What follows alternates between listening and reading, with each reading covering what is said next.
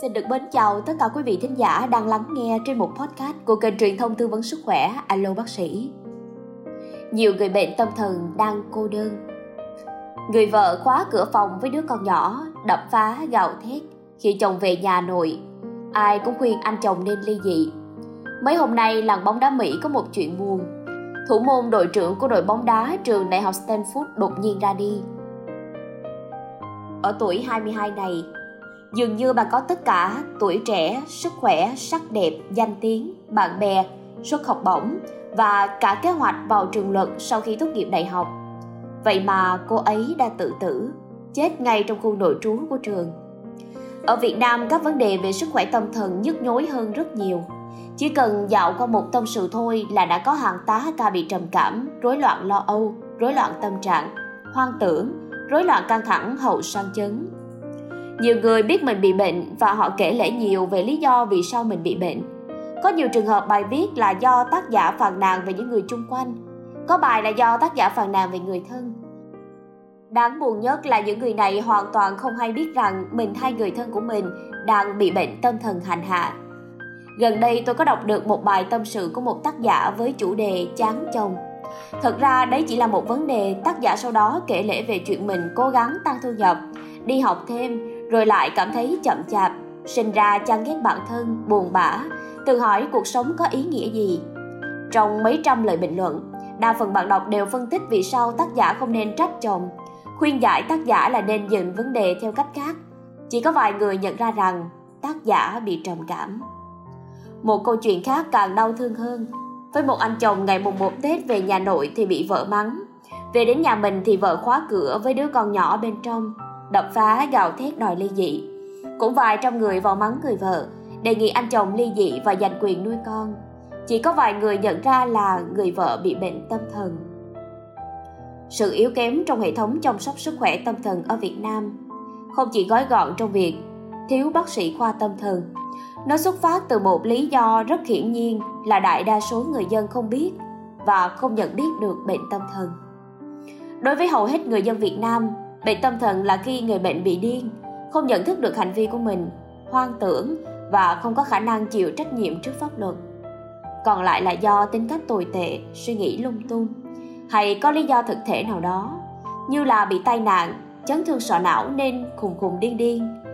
Không nhận ra là bản thân hay những người chung quanh bị bệnh thì dẫn tới việc người bệnh không được chữa bệnh. Người bệnh không đi chữa thì bác sĩ tâm thần không có thu nhập nhiều, khoa tâm thần bị coi nhẹ và tiền đầu tư cũng ít đi.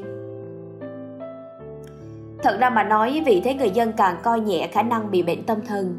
Mọi thứ là một cái vòng lẫn quẩn mà những ai mắc kẹt trong đó đều gặp khó khăn khi cố gắng thoát ra. Cải thiện sức khỏe tâm thần cho người dân cần phải bắt đầu từ một hành động đơn giản và thiết thực nhất là giáo dục sức khỏe tâm thần.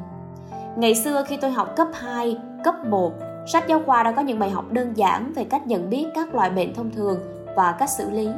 Các bệnh như là đau mắt đỏ, đau mắt hột, quay bị, thương hàn đều được giảng dạy. Cách giữ gìn vệ sinh để phòng bệnh giun sáng, phòng bệnh lây qua đường tiêu hóa, cách diệt bọ gậy để phòng bệnh sốt rét, sốt xuất huyết đều được giảng dạy. Thậm chí là cách nhận diện bệnh đau ruột thừa cũng được giảng dạy. Các bài học này có ích tới mức bản thân tôi sau khi học hàng chục năm trước vẫn tự chẩn đoán chính xác là mình bị đau ruột thừa. Các bài học ở cấp phổ thông cần phải đưa sức khỏe tâm thần vào nội dung giảng dạy. Một điều mà ít ai biết là các căn bệnh tâm thần thường hay phát tác giữa 18 tuổi tới 25. Vì vậy các sinh viên đại học đổ bệnh khá phổ biến. Ngày xưa, thầy tôi ở trường đại học đã nói với tôi rằng năm thứ ba, tức là khi sinh viên được 21 tuổi đặc biệt nguy hiểm. Đó là năm học có nhiều sinh viên lăn ra ốm với các vấn đề tâm thần. Việc được giáo dục từ cấp phổ thông sẽ giúp cho các bạn trẻ bước vào đời với kiến thức nhận biết bệnh và từ đó có thể giúp bản thân hay những người xung quanh đi tìm sự giúp đỡ y tế khi cần. Khi mà người dân tìm kiếm sự giúp đỡ y tế nhiều hơn, thì khoa tâm thần cũng sẽ đắt khách hơn. Đó sẽ là tiền để thu hút các sinh viên y khoa đi về chuyên ngành này. Bởi có tiền thì tất nhiên sẽ có nhiều người quan tâm. Hơn nữa có tiền đổ vào thì các loại thuốc hiện đại sẽ được nhập về nhiều hơn các cơ sở khám chữa bệnh nội trú mới sửa sang hơn và tình trạng y tế tâm thần cũng đỡ hơn. Sau hết là cách cư xử của xã hội đối với các căn bệnh tâm thần cần phải thay đổi, bắt đầu từ những điều nhỏ nhặt nhất. Một lần trông thấy bệnh viện tâm thần lớn đã khiến tôi lắc đầu. Ngoài cổng là một cái bảng rất to treo trên cao với những con chữ rất to, bệnh viện tâm thần. Nhìn vào là đã phát ngán. Các bệnh viện và phòng khám tâm thần ở Australia và ở Mỹ chả có những cái biển gây sợ như vậy. Hai chữ tâm thần không nên được dùng như một từ để che trách hay chửi bới. Chẳng ai đem tên các căn bệnh như ung thư, đau tim, viêm bằng não ra chửi bới người khác bao giờ. Nhưng nhận thức này là nền móng để sức khỏe tâm thần được cải thiện. Trường học phổ thông nên là nơi gieo mầm cho những nền móng vững chắc này.